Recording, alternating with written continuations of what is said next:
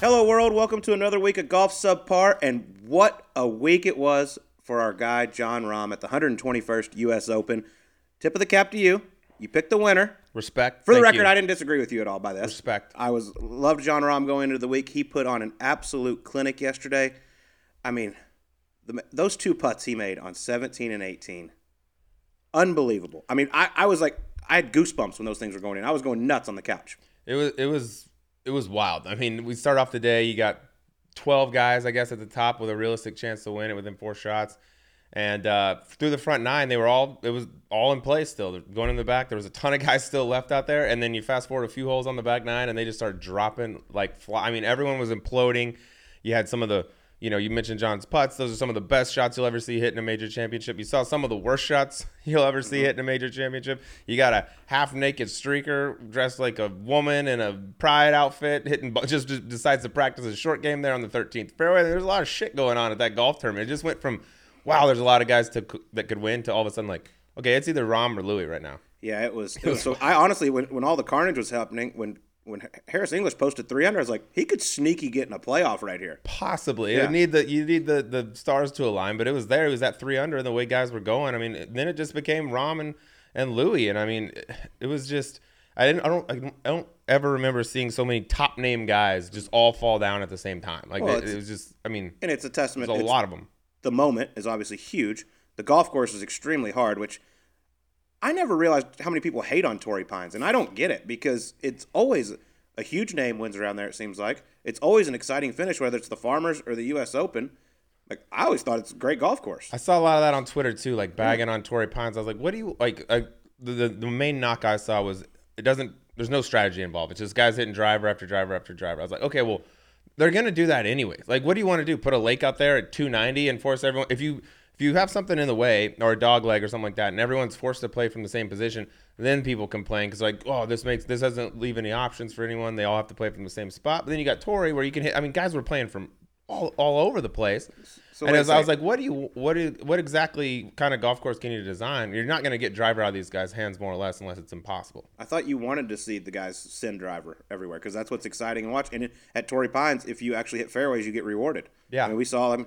I mean, Bryson DeChambeau had an absolute disaster on the back nine, but one of the shots that sticks out to me is when he blew it way right on 12 into that crazy thick lie and was able to muscle it up on the green. I'm like, Jesus, this guy is just a freak of nature. Like, I don't know if there's five guys on the PGA Tour that could have got that ball out of the rough. I thought it was a beautiful setup. I mean, six under par winning with hardly no wind for the entire week. Hard like Awesome. seven eight miles an hour and you, maybe. You had the marine layer, which made the greens maybe a little softer than they would have liked. But you're looking at six under par, winning this championship, and the best player in the world won. I mean, what else do you want? Look at the last two years of the major uh, U.S. Open's been at Torrey Pines. How'd those work out? Yeah. You know, 08, Tiger, Rocco, that was a pretty good one. And then how about this? I mean, those are two legendary classic finishes on the PGA Tour. It was, I don't know what all that the hate is about that place, but I thought it was really good. The only thing that was, and you're, this is just what you're gonna get at Torrey with all the different grasses that grow in that rough. I went out and I walked around uh, the entire course one day. I was, it was blown away. You heard a lot about a lot of talk on it going into the week, but it was like you could have a guy that hits it both miss the fairway. I'll give you an example. 13, the par 5. I walked around was watching Wyndham for a few holes, group in front of him. Two guys miss it in the right fairway. Just a couple yards in, right? Like lands in the first cut, bounces in. Two balls within 5, I would say maybe even less, 4 yards of each other.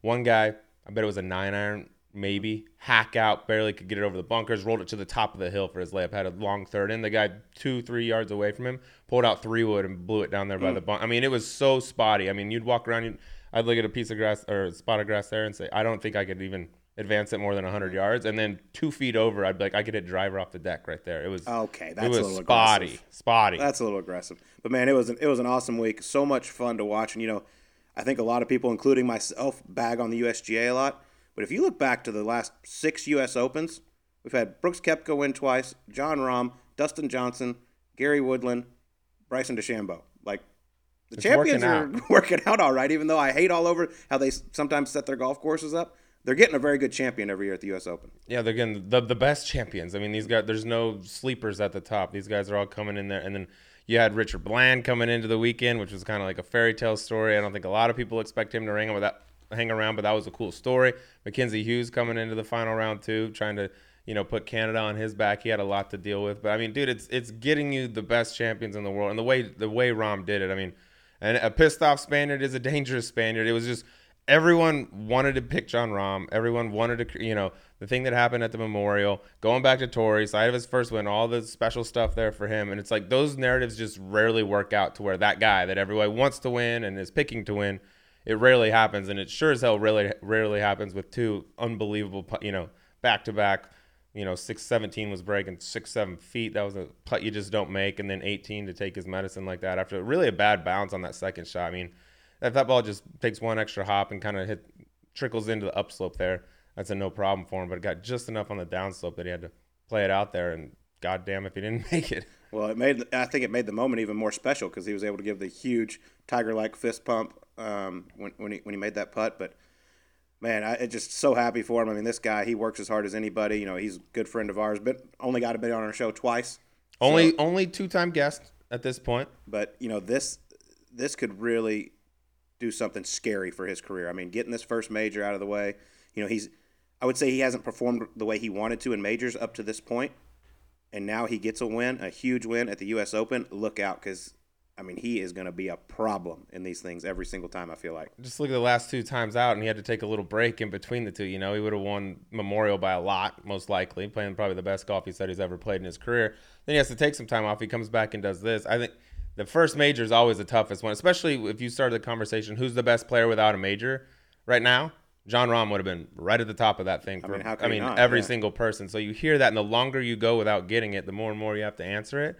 Now it'll probably be Xander maybe taking over that title, but uh, to get that first one off, it's just now I just it's just you don't have to answer those anymore. You've got it. No matter what, you've got it. And I just think it, it makes the rest of them easier going in every single, you know, going in each week. How about these two stats? You mentioned Xander Schauffele, but Jon Rahm, I believe, has played 109 PGA Tour events. He has 51 top tens. Yeah, it's like it's sickening how consistent he is. Xander Schauffele has finished top 10 in his first five U.S. Opens. Only other player to do that, Bobby Jones. They, neither of the guys ever play bad. Ever play. Like you're more shocked when you see them – beyond the second page of the leaderboard than you are when you see them, uh, you know, at the top. It's just they're the one of the a handful of guys that just seems to rarely ever play bad golf. Like, and that's hard to do when you play that many weeks out there. You're just gonna have weeks where you don't have it or you're not invested or whatever. Those guys seem to not have it. I, Xander had a lot of people pulling for him out there. I mean, when I was out there, that that Phil Xander Max group had probably 20% of the entire you know um, crowd watching them. He's the guy that's you know we he, he's a popular pick every single time he'll get his, but it's just that that first one is so hard, man. There's so many good guys trying to get him. I mean, there's there's only four of them a year. Damn. We got to talk about Brooks Koepka though, because it is unbelievable what this guy does. I mean, he, he plays awful in South Carolina the week before Congaree. Come to the U.S. Open, you know, people are like, okay, is, is he is he healthy? Is his game good? I don't know. He's the most difficult person to read I've ever seen on the PGA Tour. Like here he is, he can hardly squat down, which it's getting better. It looks like but then this the bell goes off in a major championship, and boom, there he is. I really was surprised with the struggle he had yesterday coming in, because I thought he was going to get in there. I thought he was going to post four or five under, and just give some everybody something to look at. But it is so impressive how he rises to the moment at these major championships. When he first got, you know, when he first came out and said, "I don't really care about other golf tournaments. All I want is major championships," I was kind of like, "All right, do I believe that, or is that just something that a guy that's happened to play well in a bunch of major championships says as an excuse for not playing as well during regular tour events, right?" And I, when he first said it, I was like, "Come on, dude! Like, you know, that's not true. You care. Everyone wants to win everything, type of deal." And then now, the more that it happens, the more I'm like, "This actually is true. He has found a way to just be better and be at his best every every every single time." there's a major championship, and I actually buy into it now. Yeah. I'm like, because there's no way you can just go Congaree, not care, no nothing, show up this week, almost, you know, contend again. Then this, he's gonna play this next week, and I'm like, I don't know that he gives a shit about being out there, but he, he just has the ability to do it. Like no one I've ever really seen in golf. It's, think, it's wild. I think in the last four U.S. Opens he's played, obviously he won two of them. He's been beaten by four people total. Yeah, it's something weird it's like that, and he didn't play in one of them. Yeah, I mean it's he just has whatever it is. I, I mean, everyone talks about trying to peak for the majors. He's, he he actually does it, and he actually has it figured out. And I don't know how the hell he does it, but it's pretty damn impressive. Yeah, but couldn't be happier for our guy Jon Rahm getting that Viva. first major major championship. Awesome, so happy for him. Can't wait to drink out of that trophy. Oh, we're gonna have we're a gonna few. slam out of that thing, and we're gonna erase Gary Woodland's name as I always do, and I have the U.S. Open trophy in my hand. But we've been talking a lot about some good golf. Let's get to some bad golf. Our guest this week Bryce Bruce Mulder. Bryce, that wasn't me, dog. uh, just kidding. One of my favorite guys that I ever got paired with on the PGA Tour. Bryce Molder, absolute stud in college. I mean, four-time first-team All-American, one on the PGA Tour. Recently stepped away from the game in one of the driest sense of humors you'll ever come across. Oh, well, just like the sneaky funny guy, not the loud guy on the range, anything. One of those guys you got to listen to. I love playing golf with Bryce Molder. Actually, he was a guy I looked up to, like as a young kid. We grew up in the same town um, in Arkansas as a kid, and he was the guy doing. You wrote it. him a fan letter. I wrote him a letter, which we'll talk about in the interview. That maybe the only letter, the last actual real letter that I've written. But uh, he's a stud. You mentioned it leg- legitimately in the conversation for the best collegiate player of all time, and a unique story because a lot of people play golf until golf kind of kicks them out and says, "Nope, you're not good enough to be out here anymore." And he's a guy that just said, "You know what? I could keep doing this, but I don't really want to," which is. I mean, not a lot of guys do that, and um, and he's happier now, I think, than he's ever been. But it's a cool story. Yeah. So I was up at Pine Canyon recently, where he lives, and we were playing. It was myself, Jamie Stowitz, Scott Harrington Larrington, and Nate Lashley. And he comes out. Um, Bruce does with his dog, and he's talking trash as he does. And as he's leaving, he goes, "All right, hope you all play like shit, except for you, Nate. You're nice. See you later." Just walks away. I'm like, that, "That's Bryce right there, there." it is. That's the guy. That's the guy. But you can't not like him. It's it's all dry all the time, and he's, he's just good dude to be, just good energy to be around. All right, well, let's get to it. Here's Bryce Molder on Golf Subpar. Before we get to our man Bryce Molder, I want to tell you about TaylorMade and this awesome new golf ball, Tour Response. Every tour pro on earth swears by urethane golf balls, and there are plenty of expensive options for tour golf balls for those that want that. But if you're the kind of golfer that wants more performance for less, there's Tour Response from TaylorMade. That's exactly right, Colt. You don't need to go out there and spend a grizz on some very expensive golf balls that are just going to end up blowing into the water or the weeds. The Tour Response is a tour quality ball that doesn't cost as much. It's a three piece urethane golf ball that's easy to compress, Colt. Mm-hmm. It's easy to launch, Colt. It's easy to play, Colt. And it delivers the type of spin that tour players would love in a ball that's designed for you. What's better than that? Nothing. Absolutely nothing. TaylorMade Tour Response. Swear by it, not at it. Use code SubPARTM for free two day shipping. That's code SubPARTM for free two day shipping. We got a certified dude with us here today. I've been looking forward to this for a long time. He is arguably the greatest collegiate golfer to ever play the game, PGA Tour winner, and for a fact, the only guest we've ever had, Colt, who has received a fan letter from one of the hosts here at Subpar. Well, it wasn't me. Bryce Molder in the building. It wasn't you? Yeah. I definitely didn't send Bryce a letter.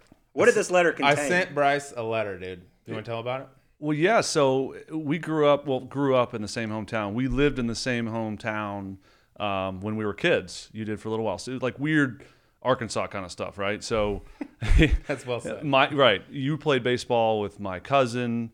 You know, your dad was my uncle's boss. Like, but you know, and I didn't know you well because you were quite a bit younger. But apparently, I was uh, somewhat of you know an idol. A deal. I thought you were going to say Yeah. 'cause A you're deal. not very good. A deal. so I didn't know who you were. Well, I didn't know yet. I was right? like- I didn't know that he wasn't. I think I was yeah. in first grade, by the way, Yeah. or second at the time. But I moved to Colorado. Like I said, we have all these family connections. Bryce is the guy, and I just getting into golf. I think I just finished my sixth grade year, going into seventh, and you just come off this massive freshman year, or whatever. And my mom's like, "Oh, remember Bryce from Conway? Like he's really good at golf." And I read this like Golf Week article, and I wrote you a fan letter and asked you to sign some stuff and send it back. And sure enough, guess what this gentleman did? Signed it. Sent me a sleeve of Georgia Tech golf balls and a hat signed back, which probably some sort of violation. So but, um, later, much later, when he was now a member of Whisper Rock, asked for a signature and said it was for like your nephew That or was, something. dude. Yeah. No, it wasn't. that was Yeah. last week. I just Right? wanted it for my mantle. Yeah. That's incredible. Do you still have the letter? That would actually be great. Do you still There's have no it? chance I have the letter. Yeah, I don't have any of your. I had signed- somebody taking care of that for you. I never saw it. I don't have any of your signed shit. you had people in college It's taking like, care of right. your Yeah, yeah. autographs. After Yeah. the Just a stamp. shellacking, Yeah, yeah, we after had- the we had people for shellacking that. at the member at the father Nah, son, we'll- I we'll- threw it all into the yeah, into the yeah. weeds. We'll get- okay, yeah, enough we about can you, get there. Sleaze. Let's Yeah. talk about let's talk about Bryce Molder. Like you said, PGA Tour winner, four-time first-team All-American, which is incredible. But let's go to the beginning. You know, when you were a young fella growing up in Arkansas, was was it all golf? Because I've heard from some sources you got a pretty sweet jump shot. So I played just about every sport where you could like kind of choose to not get hurt, right? So everything but football, Yeah. right? So yeah, basketball, I just kind of floated around the three point line. Um, played a little tennis, played a lot of soccer, played uh, baseball until it kind of got in the way of golf. And then kind of by 14, 15, I kind of shut everything else down. And it's, you know, everybody's like, well, how do you make that choice? And you're like, well, beating people is more fun than losing. And everybody else is getting bigger and faster, and I'm not. Um, and so, so golf golf was it. And so then, you know, kind of 13, 14, 15, focus in on golf and and uh, off we go. Off you go, and Yeah. off you go to Georgia Tech. How big of a like junior recruit were you? Because you went Georgia Tech was like the the school at the time. Were you So- winning everything? Um, so it was it was Charles Howell, um, and then it was Boyd Summers, Summerhays, and I that kind of jockeyed when we were 17 for uh, kind of that second spot. But nobody was better than Charles. He he beat everybody. So, um, but I was I was um, you know I went to Oklahoma, Oklahoma State, Arkansas, and Georgia Tech were the uh, the schools I visited. Um, so chose Georgia Tech. I knew a couple guys that signed, and then the the coach at the time was was recruiting me as the Oklahoma State um, assistant. And for whatever reason, I just I uh, wanted to get out of a small town, go to a big city, and you know attempt to grow up a little bit. And Georgia Yeah. Tech, here How'd we come. work? Yeah, yeah. It was uh, no, it, it, it turned out to be um, such a good choice because it did. It like forced me. Well, no, I also I- I was interested in the academics. I knew I was going to do something later. Um, I was stupid enough to think I was going to go in and get a civil engineering degree um, and build golf courses. Um, and literally, the dean of engineering at the time was kind of a family friend. I had, I had a cousin that went there, and and he's like, you, you realize that you pay a civil engineer go, you know, to do the work for you. You you go be really good at golf. Otherwise, you're gonna be in school here for like seven years. Um, the average student's there for five years. I'd still be there after seeing like some of the curriculum. So I went the business management route, which is what you do as a, an athlete um, at Georgia Tech, and that was uh, easily the best best choice. I saw some of. The, I dated a couple girls that were in engineering, and it was just after like the first semester, it was just you know Was was one of those girls the Onion? That's great, that's great, that's so great, early that's so call. I great. just- I, I didn't saw an expect- opportunity, so I Yeah. took Just it. slid right in. I didn't expect it so early. so I know who you've been talking to, and I did. I, s- I- I dated a girl for a little while, and I mean, she's just the sweetest. I'm sure she still is. Just the sweetest, most like wholesome girl, and she she uh, she lived in Vidalia, Georgia. So um, she got nicknamed by my team the Onion, and they like to pick on her because she was like literally the sweetest thing ever. Um, but yeah, so those were. Uh, Why the That's so onion good. though? I don't. Vidalia onion. Onions aren't sweet. No, Vidalia onion. That, that's Oh, like a. That's all it onions? is. Like you drive. That's that's in that part of the world. If you mention Vidalia, you're like, oh, onions. Yeah. Oh, I Yeah, thought there No, was no. like you had to peel back the layers or No, no, no. That's literally it. It's like it's like the world famous like home of the onion. Yeah. So so they call it the onion and and Oh, uh, all right, well, we got that Yeah, out of the good. way. Okay. I wonder what she's Yeah, yeah. up to these Yeah, days. yeah. Probably thinking about the, the day she let Bryce Molder slip through her fingers. I'm guessing that's not the case, but um, yeah, yeah, yeah. So All right, well, let's talk a little more about college because I mean, you had one of the Yeah. most like everyone that you talk to, like all your friends, they'll be like, he's the greatest college player that a lot of people don't honestly talk about. I mean, your four-time first-team All-American is unbelievable. I think one of only four. I one of four. Um, nobody was better than Phil. Like statistically, like Phil, I, he won like twenty something times, won three NCAA championships, was a four time you know All American, and then after that, I I mean I don't know. I had I was I was good in college. Um, I played I played a lot of good golf in college, and uh, I wish I could have carried that a little bit through. But it was uh, college was fun. I it was it was a fun time. I mean, anytime winning yeah. um, and beating people and knowing that if you step out there and you play well, that you, you feel like there's nobody that can beat you. People That's feared you. that's it's weird. I That remember is very strange. right like no, I remember sitting in a in a uh, in an airport and Camilo Villegas was um, I, he was talking to me. He was like, "Man, do you realize how intimidating it was?" He was a freshman. I was a senior. To see your name on the board because he won regionals, I think my senior year, and I finished second. And he goes, "Do you, you realize like how intimidating that was?" I'm like, "What are you talking about?" He goes, "Dude, like you don't like," and I I never would have seen it or thought of it that way. Um, but I but I like I remember playing. I remember thinking I'm going to run out of holes, otherwise I'd catch them. Like I had that much, you know, that much confidence, um, which is which is pretty fun. When you're beating everyone at college like you were, did you have a, a rival, like one guy you Yeah. wanted to beat more than anyone else? Yeah, I mean, Who? so my uh, my rival was was Luke Donald. So second year in college, he uh, I was leading like in the points. We go to Hazeltine for NCAA's. We all play so bad. We missed the cut by a million. We were ranked number one and missed the cut by. We finished like 28th out of 30 teams. Like just awful. Um, and the only person that could catch me was Luke, and he wins. Um, and then something happened later, like my senior year. I was preseason player of the year, and his something weird happened with our coaches or athletic directors. He his athletic director like wrote a letter to Golf Week or what- like there was some weird thing. And then I saw him that week at the preview and played with him and won. And so it was kind of great to kind of do that. But then uh, I'd say he probably uh, I never played him at Walker Cup, but I'd say he probably got the best of me professionally. Um, but that was my that was probably my rival out of out of my you know my own team. But uh, and Cooch and I, yeah, yeah. So Well, I was Yeah, going to say yeah. you you had the wonderful Matt Kuchar. so um, yeah, I mean it's so Cooch was a year older, uh, so he was uh, yeah, so he he was a sophomore when I came in and he just won the U.S. Amateur. So it was like perfect. Like now looking back on it, for him to have like all the attention and play really well, um, and for me to just kind of fly under the radar, I mean, was was kind of perfect for me. But it was it created this perfect like environment for both of us to try to beat one another while we we want you know both of us to play well. But we we knew we kept track of each other. Um, I know he kept track of me because he'd remind me a few times, and I kept track of him, um, which was good. I mean, there's nothing better than even like qualifying, knowing that if you win qualifying, like you're you're beating the best, you know, best players. I was going to say, tell us a little bit about Cooch because everyone thinks that Cooch is just this smiling, happy, nice fella. so great. Give us a little insight so great to your boy Matt like Kuchar. so so i will say um, he wishes like no ill will on anyone which is amazing because i couldn't say that about myself um, i'd like to say that about myself but it's you know he he uh, but yeah i've seen him go ballistic a couple times and it's so fun because you've seen especially back then he was like the you know the wonder kid the smile oh shucks. Yeah, and I remember we were in a practice round somewhere, and it was just he was just going nuts because he was playing bad, and we were beating him out of money. And you know, we knew him well enough to be like, "Hey, you know, Matt, where's that beautiful smile? Like, you, what is this attitude? You know?" And and uh, and I remember his his his, his caddy coming up to me after a round um, at at Harbor Town and going, I, "I need to tell somebody this. I need to tell somebody."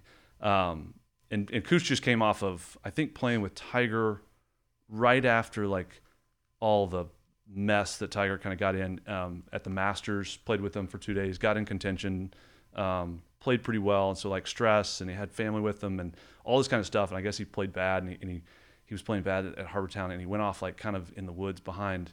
Um, I remember him telling a story like behind 15 fairway, and every time I see that fairway, I think of this. He goes, "Goes, yeah, Matt like kind of went around the corner." and he just started wailing on some palm trees. he goes, it sounded like he was like wrestling with a buffalo or something in there. And so I guess like Cooch came out and he was like, I've been needing to do that for like five days, you know. But like, but he's you know he's smart enough that of course like the camera would never get that or whatever. But uh, no, he he likes to have some some fun and he likes to win. So when he doesn't win, he's pissed. But there's never like a um, like I hate that guy or whatever. It's it's it's actually with with uh, with good intentions. and he's like a funny dude. I feel like y'all like I don't know Cooch, but you have a very dry, kind of witty sense of humor. I feel like from the some of the lines I've heard from him from other people, like he's got that same kind of. No, it's good. Humor. He's so I bet y'all had some battles. So what's funny about Matt is he his humor is just to make himself laugh. Like I, most people, it's to try to make other people like. But he will literally he'll be you'll be sitting at dinner, and he'll try to say the the thing that makes you the most awkward, like or or make you just so uncomfortable. Just to see how it plays out, it's almost, it's like just kind of sets fire to something, to just kind of see what's going to happen. He just kind of sits back and laughs, and it, and it's actually great. Like how great would it be to go through life where you're like, I don't really care. Like, I'm gonna do something that I think's funny. Like, um, but he's got a he's got a good sense of humor, and and uh, uh, so we, we we definitely had we had some fun, and we've had some fun since uh, since college. Yeah, sneaky good trash talker. But I got to ask you about the putter that he used to win the Oh, U.S. yeah. Amateur. That's right. Because apparently he let you borrow it, and he said he's still kind of. He's, he told me he's still looking for He's it. He's asked for it like a couple times. So um, no kidding. I've got I've got the putter. It's this. It's the ugliest Ping Cushin. It's so beat to hell. Like, and part of it's because when, like with that putter, I wouldn't do it with a Scotty Cameron. It's so ugly. Like I would, I would mistreat it if it wasn't treating me very well. Like you know, drag it to the next hole or whatever. So the thing's just beat to hell. I mean, so he putted with it. Um, I think the whole freshman year, and then he won the amateur with it. Low amateur in the Masters, low amateur in the U.S. Open. Played with it somewhere another year or so, and then he put it on the rack and in his in his room, or just lean, you know, had it in his room. And I took it, and and he let me. I didn't take it, but I started putting with it, and I putted with it for like eight years. Um, so I think we were both. It's weird. I think we were both Player of the Year in college with it. I know we were both low amateur in the U.S. U.S. Open with. it. I think we both played in a Walker Cup with it. Um, we both like won in college, whatever, with it. But um, so that that that putter's made some made made a little bit of You uh, Tiger, bit of Scotty history. Cameron, Nicklaus's, whatever that There's thing no, was. doubt- yeah, it's right there. Bryce with it. Molder and Matt Kuchar's yeah. ping. boom. Yeah. Do you still got it? Yeah, yeah, I still got it. Why don't you slide that baby on Yeah, eBay? yeah, see yeah. how bad he wants it. I've every once in a while I'll take out. It's still got this like weird gauze tape that I used to put on. I can't even find it anymore. Um, but it's like it's been in the you know it's been in the Arizona um, garage for so many years that you pick it up and there's like stuff all over your hands and it, but it's uh and it's I mean I'm telling you it's beat to hell. But it's it's and it's the ugliest thing. I don't know how I don't know how we either one of us made because the we both had it like hands low and way forward. So it had seven degrees loft on it, but the toe had to have like been way up in the air when we both putted with it, which makes no sense. Um, but it had to have been. But uh, made some putts, a lot of putts. You could you could putt with a sledgehammer. I don't think I think you could figure That's out. way. about I what think this thing figure is. out a- if there's one thing you could figure No. out, it's how to putt. All right. Well, then you launch into your professional career. Coming out, you're the guy. First ever professional event as a pro. You finished third in Reno. At that point, are you like, hey, this is gonna be exactly like I Georgia mean- Tech? I'm just gonna start beating heads. So yeah, like I remember being interviewed. Um, I turned pro, and uh, that week, and and I remember being interviewed, and, and they're like, "So what are your plans? What do you expect?" And I remember talking about winning. Like I don't know if I play well. It was never like I expect to win. I'm better than everybody here. It was just like Yeah. if I if I play well, I expect to have a chance to win. And I almost feel like talking about it so much that week like forced me into that just that mindset. I played really good on on Friday, and then Saturday went went kind of crazy on the back nine and made a bunch of putts, and I was you know final group, first time out, um, finished third, and it's kind of like well, I mean this just isn't that hard, um, and then I missed the cut the next week, and I think I suck. there it is. I've never suck. never missed a cut in my life for you know whether it was USAM or you know you don't have many many cuts. Um, I think the only thing I missed was like a U.S. Open qualifier or something, which means you finish like tenth out of eighty people instead of fourth. But like it was so weird. It was like dealing with rejection for the first time, um, and then I got to face a lot of it. Um, but it, it's it's it's tough when you all of a sudden, and I say that now, like watching guys play that haven't really struggled. I'm like, well, just we'll wait and see, you know, because until somebody struggles and you know, until somebody sucks for a little while, it's all relative, but you feel like that, you know, until until you kind of suck for a little while, like you don't really know what somebody's career is going to be like. Looking back, what do you think the biggest difference between you know amateur and college golf to professional golf was for you? Um, I think I got away with a lot of stuff um, as an amateur player that that caught up. Um, golf swing. Um, I didn't have great fundamentals, but I, I knew how to play the game so well, and I putted and chipped so well, and I I didn't have any fear um, because I didn't have a reason to yet. And then you start hitting some balls offline, you start missing some cuts, and you start you know what is this? Um, but I think too, I, I, I look back and I'm like it, it was it was so much easier to play. It's like if you're 10 playing against 12 year olds, like you kind of have nothing to lose. Um, and so you get to a point where you're like, no, I'm actually expected to, to play great.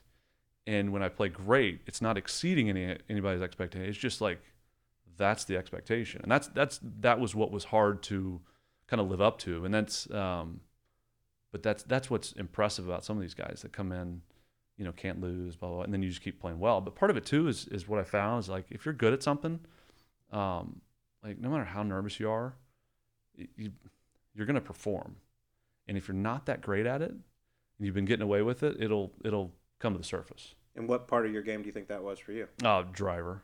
I mean, it, I I was hitting it so crooked. Um, I mean, so crooked. It- the, I'm the worst player of all time. Like- the guy won on tour. it's like you know, and I, I mean, when you start when you start analyzing your weeks by how many provisionals you hit, like when you you know, I mean, you step up on the tee and you're like, there, there's the driving range. I'm pretty sure this is going there. Like, you know, left to right win, and you're like, you think about walking the tee with two balls, you know. And I've never seen this side of you. Oh, it's way. so this great. is No. Dude, ridiculous. He used to come back from tournaments and be we'd be hitting balls on the right before you and I were going to play or whatever. Yeah. And like the way you would talk to yourself, I was like, "Here's it was while you were still playing, like still a tour player. He's playing the next week, and he's like, I am literally the worst driver to ever hit the golf ball. Uh, like I'd watch him hit balls, and it'd be just seed, nice, you know, straight and all this. I'm like, what is the matter with you? Like everything is fine, and you were always just. Oh, like, it's not I'm fine. the worst driver in history. I mean, you give me three or four balls in a row, I'll get pretty good. Like I'll get the timing of it, and then you wait me, you make me wait like thirty seconds, and you put an extra set of eyeballs on me, and there's there was no telling. and so, but it was, I mean, so I spent a good like five years, um, you know, going to the to the course. It didn't matter how good the warm up was because I knew that that didn't really count.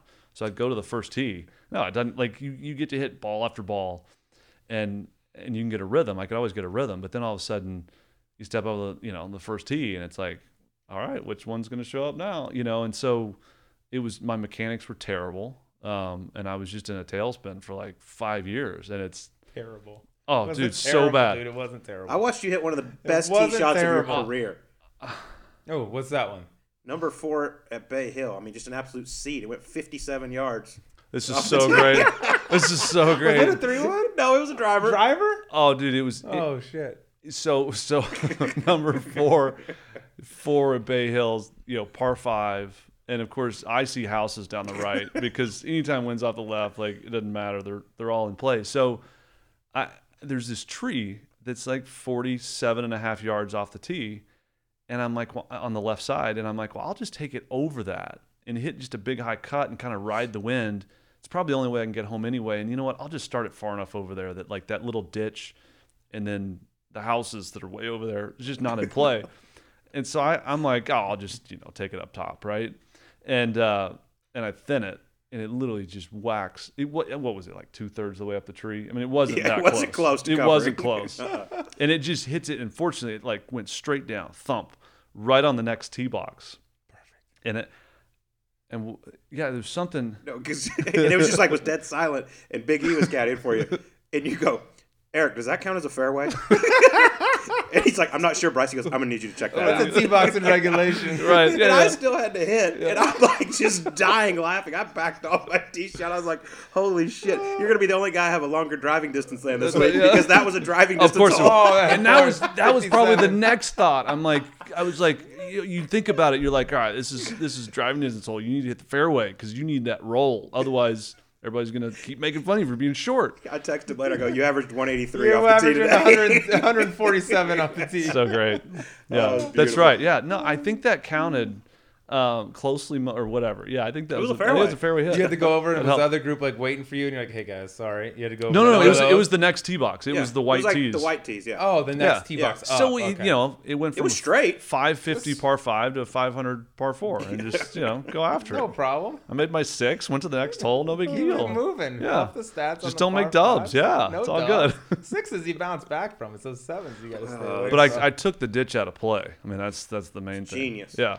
it's great. But you know, Actually, you had a smart. very That's- smart when I you forgot think about, about it. that. I love that story. It was so fun. That was also the the round our good friend Lucas Glover started battling a little bit with the putter. Yeah. and it went from three guys having a blast, all playing well and chumming got- it up to Bryce I don't can't think get a up. word was spoken to It- each other the last ten holes. it got weird, and that no, but that's like a perfect example of so.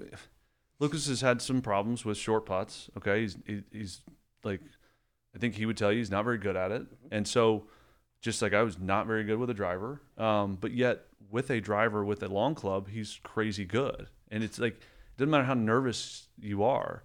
Uh, we watched him hit quite a few putts on one hole. leading the golf tournament to go into hopefully And, make well, the and then yeah. most impressive thing was is he steps up. You, you remembered it too. He stepped up on the next hole with a driver and just hit on a hole that I like. There's no chance I'm hitting that ninth fairway with it. It's in and off the left, and it's a little dogleg left. I'm, I'm playing from the right trees every time. Well, he after I think he four putted the hole four, and, and he gets up and he just hits this perfect like 317 yard draw that's like never left the middle of the fairway. And I'm just like, no, he falls out of bed doing that. We we fall out of bed making six footers. Yeah. you know, which It was- are not as helpful. It was crazy because I mean, here's I mean, when we're all playing well, it's it's a good time out Yeah. there. We're all chirping each other, Yeah. having a good time, and then It's like one person had something Yeah. bad, and you would have thought we were at a funeral. The rest, I, Yeah. was- I couldn't get that. it round over with happens. quick enough. Yeah, The, the the vibe of a That's group the can worst, change especially quick. when you're playing with buddies and one of them's having something, and Oh. you're like, then they get dragged down, then you get dragged down. You're hitting 57 yard drives, he's four whacking. It's like, oh, Colt's the only one. Like, guys, come on.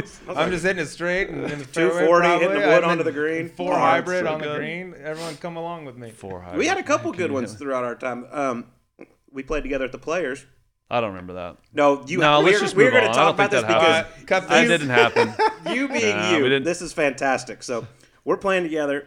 You, myself. Well, let's and talk William- about the debacle on 18 the day before when we got on the on the clock right after you fat hooked it in the water, which was Oh, awesome. I've never heard this. I Oh, that's the about best part. six- Thursday the was better than Friday. Okay, well, go ahead. So you So- start with Thursday, and I'll lead to Friday. Yeah, we, go to Friday. yeah, we, we it's we're we're playing. Yeah, we were we were afternoon because we played more the next day, and I, and I remember we were we may have been behind, but you're when you play 17, you have to walk way around and blah blah blah whatever, and uh, and then you hit some weird. Oh, I swear you like fat hooked it or it something. It was a snipe. It It, was bad. did not cross On anywhere. It. I had to drop about sixty yards With ahead the of me. dog? Yeah, it That's was not unlike good. you. I was Yeah, trying yeah. to. It was Very I was weird. trying to cut cover the corner. a And little bit. some- Get that somewhere- thing outright. somewhere between him hitting the tee shot and dropping, we got put on the clock. Like think about the I timing literally of all. was getting ready to drop my ball, and this rules official, I won't say his name, but he's not the nicest human in the world, drives up on the tee and goes, Oh. You guys are on the clock. And I'm like, Well, can I drop my freaking golf ball first? and he's like, Oh, I'm sorry. And then literally, we were off the clock in the next fairway. That's right. That's Yeah. right. We, we got up on the next hole and there was there was a group up there. Yeah. Yeah. That's But- that's how it works. Hurry up and wait. Yeah. That's But it. it leads to Friday, and like I said, him and William McGirt, and we're all going good. But you know, golfers are selfish, and they get in a zone, which I was in one that day. I was playing very, Not very you, nice. Colt. You're, you're Well, I didn't play good very the often. people. That's just But- your normal golf. Yeah. Yeah. But I had it 10 under through 17. Get to get to 18. I hit the green on the front left part, and the pin was over on the right. And us being, I would say he is well. You know, we know we know we know what history in golf is, and we know 63 is the low shot at the players. I'm like, oh my god, if I can just two putt this thing, we got the record. Well, what do I do? I three putt. First person to come up to me, my good friend Bryce Molder, said, "Nice fucking three putt. Way to fuck it up." And I'm like, "Yeah, I know. I can't believe it." He goes, "No, I don't give a shit about the course record." He goes, "That was the only bogey in our group today." And I was like, Yeah, Threesome. You got it. Yeah. It's all no about the group, dude. Well, he's kind of selfish, right? Yeah. Right. It's all "Well, to be fair, he was high made in the group with 67. Nice playing." I was guiding it in there. Like you got to guide it in Play there. the weekend. It's Yeah. a big purse, It's not a big deal. So that was the first thing Yeah. said to me. Then the first text I got was from Charley Hoffman saying, "Nice three putt." So It's That's good how you know felt who your really friends are. Yeah. Your friends are not the ones that tell you how great you are. Like true. that's anybody can get those. It's it's it's, The it's guys that friends bury remind you when you're at your lowest. Yeah, exactly. Oh, I yeah. love it. Well, let's talk a little bit about your first PGA Tour win because let's that was the highlight that reel. was a long time. First coming. one? Well, your the only first and only. Okay. Hey, all it's right. more than we got. Hey, we don't know. You never know. I may. Uh, True. Yeah, you- No, that's you've not gonna happen. You're still yeah. a pro. You've been Yeah. working really Yeah. hard at Still your a Yeah, I've been working hard. Yeah. But 2011, what is now known as the Safeway, you get that first win in a playoff over Briny Baird. Six hole playoff. Epic, Epic. playoff. What do you remember about that week?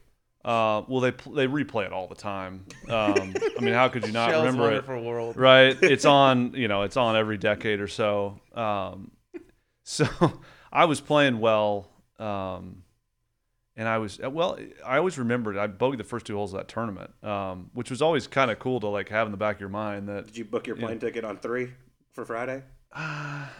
You had that pre-booked. Yeah. That's what I used to it's do. It's probably pre-booked i booked a lot of flights Yeah. on thursday night or friday halfway through the round but um, but no you know so I, I i think i shot like even part of the first round then i, I started playing really good and i and i you know got it home over the weekend but i remember that was one of the first times post struggling which is why like when i watch it, it's a real thing like the scar tissue the mental like anguish that you go through builds up over time and that was the, that was the first time that i'd come back and i was like no i'm gonna go try to play. I'm gonna go try to win. Um, and the and the reason i knew that was because i hit it like 20 feet on the first hole and i ran it three feet by and my first thought wasn't oh no you just ran it three feet by.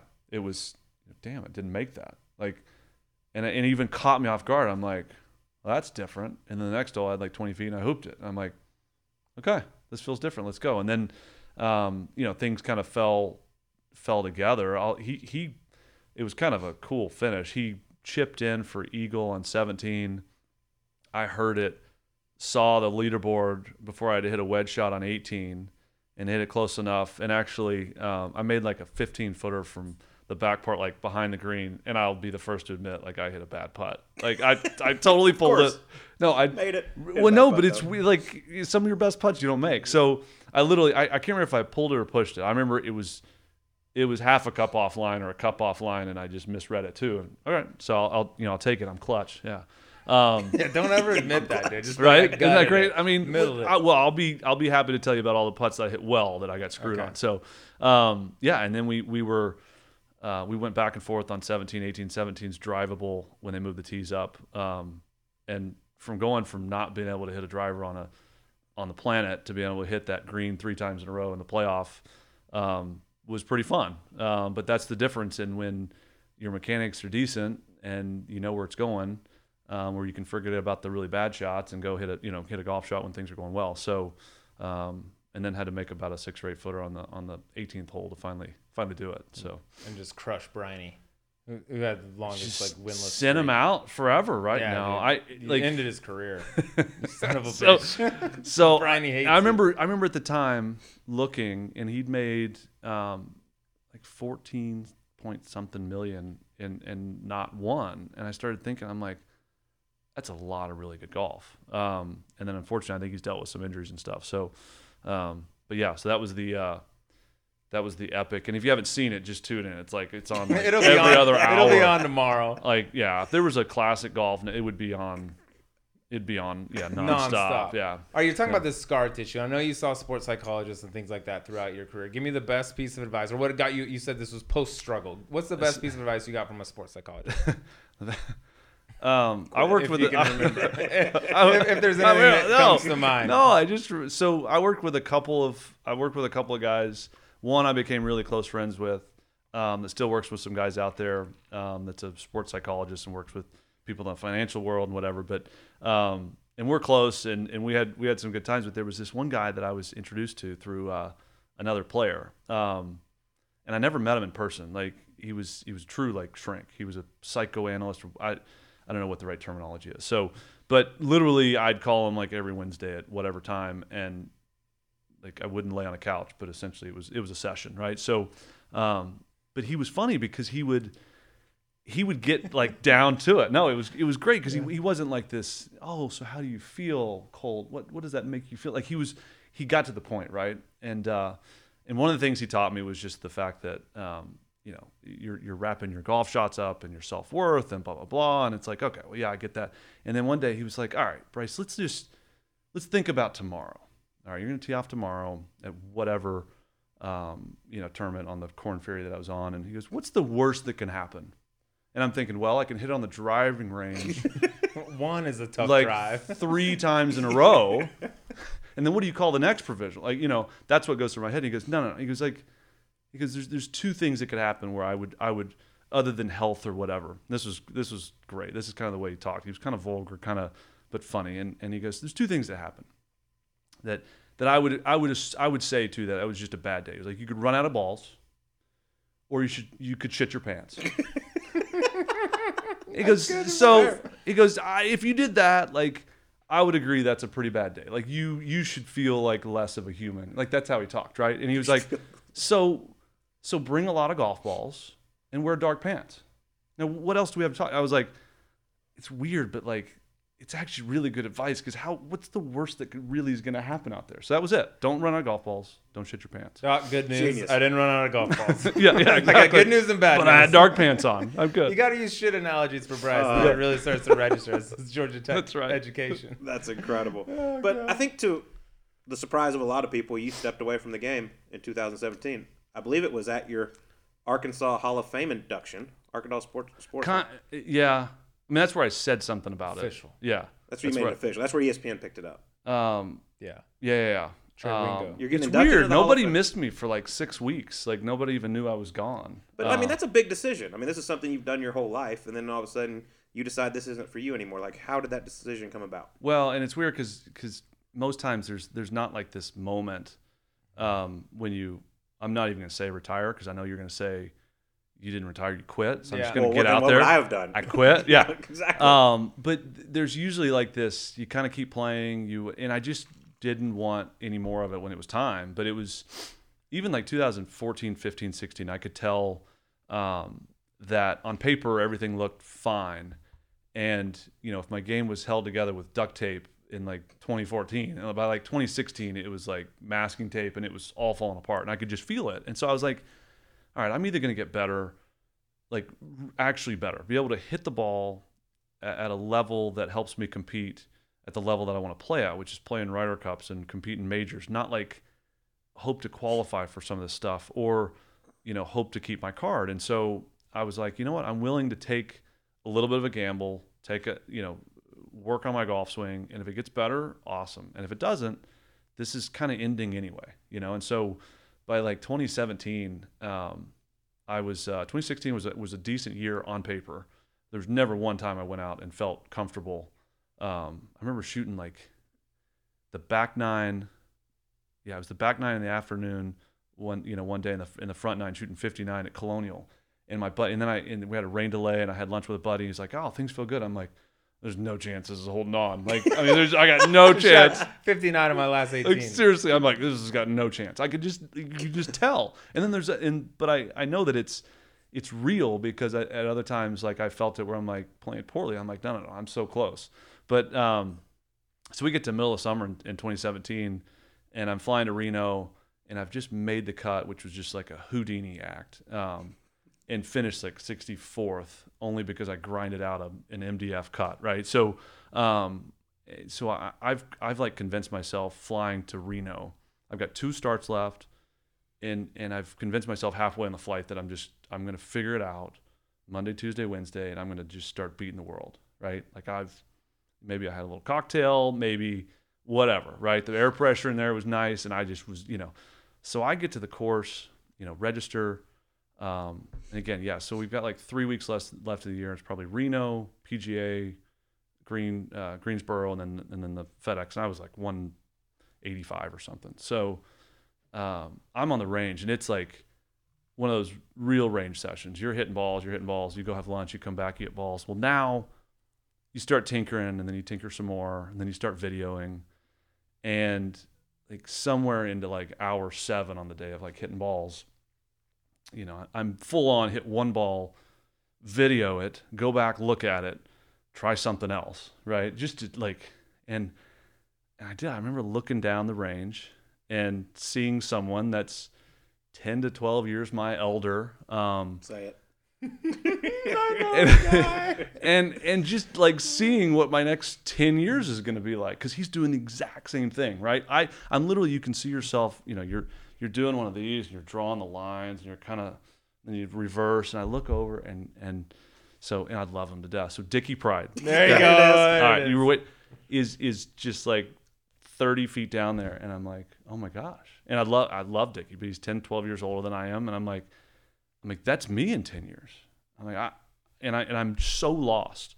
Um, but I know it. I'm like I, I know I'm so at the end of the rope. I just I like packed up my bag, um, went back to the house, had a good cry, called my wife, like called some other people.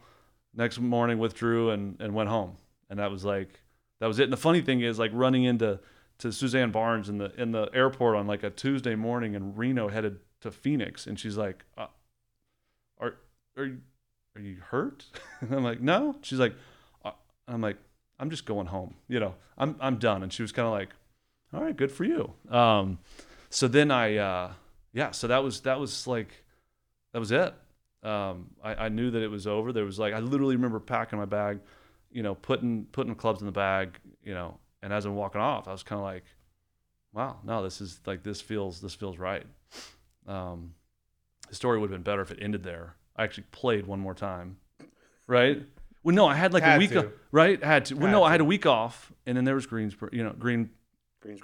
Greensboro, Yeah. and I'm like, it's not like I'm going to start a new career in the next like ten days. I'm like, I need to know if I'm going to be done. I'm going to know it's done. Played Thursday, felt like sick on on Friday. Um, withdrew. I was like literally dizzy and whatever. Woke up the next morning, felt great because I was like, that's when I knew. I'm like, no, no, no, this was this was the right choice. This was it.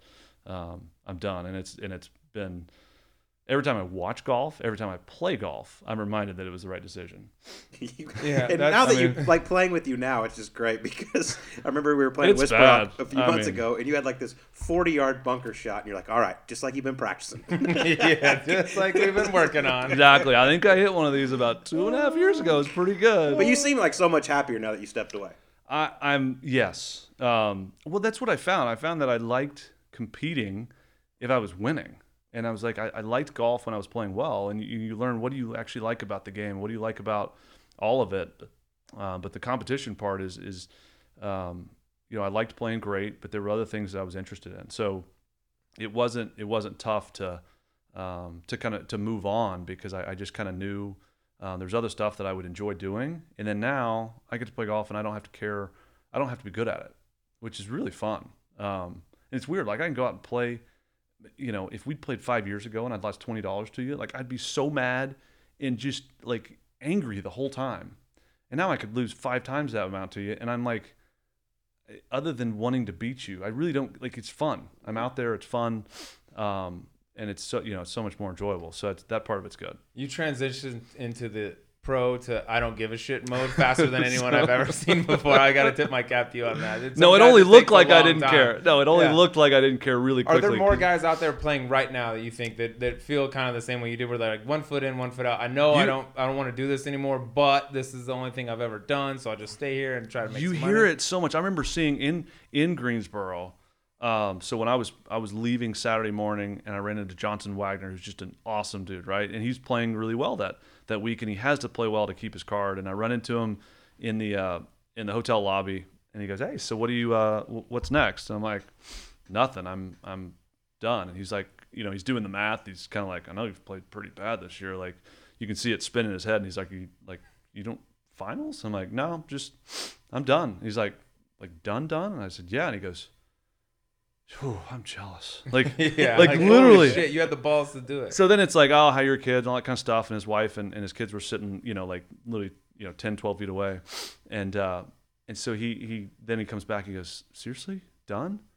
And, uh, and I, I was like, yeah, I'm, I'm good. And he like turns to his wife and she was like, kind of like gives that look like, yeah, I get it. Like it's, it's not always that fun. Um, and so I've had, I've had quite a few that are like, no, it's, it's the, the, the guys that are out there playing, um, and they're struggling. Like it's just there's not much fun about like there's nothing fun about making bogeys. There's nothing fun about making a missing a cut. Like that's just it. It doesn't matter. Um, there's just nothing fun about that. So when I realized that my best golf was going to be like eighth or twelfth or fifteenth, and then I was kind of like, yeah, the the upside's not outweighing the the the downside. Three quitters sitting Preaching to together. the Oh, choir. man. Here's the Right? boys. Three Golf quitters. sucks. what a bunch of losers out there making Oh, I millions. love it. and now tell everyone what you're doing now because you got out of that world. Now you're. But hold on, real quick. Like, but you, you said you had one foot out the door. Like, I mean, nowadays, if you have, if any inch of you is not into it, like you're screwed. Oh, it's, yeah, over. it's so hard. Um, they're, they're better. The players are better. They're coming out. Um, it's you know they've been doing it. You know they've been they've been focusing on it for longer. They've been they're just they're better athletes. Like they're just and they've got zero fear because all of them now have no fear. So there's nobody that comes out that's kind of timid or whatever. So um, it's amazing to watch. It's fun to watch. Um, you know the game is is is different, and that's fine. Um, you know, it just so happens everybody's like, "Oh, but you're such a good." There's guys at our club that we play with all the time. And they're like, "Oh, you're such a good putter. Like you could be out there forever." And I'm like, "No, you, you like you can't. You're, the best putters in the world make up like a shot around. The best ball strikers make up like two and a half shots around. Like there's just no. And by the way, if you're a poor ball striker, you're losing two shots around. Like do the math. You can't catch Losing. up. Yeah, like you're just losing. You're packing your bag. So um, statistically, it just became you know more and more obvious that um, you know if you can't hit it, you know if you can't hit it pretty long and know where it's going and, and have kind of no fear in doing that, then then uh, it's not gonna be very fun.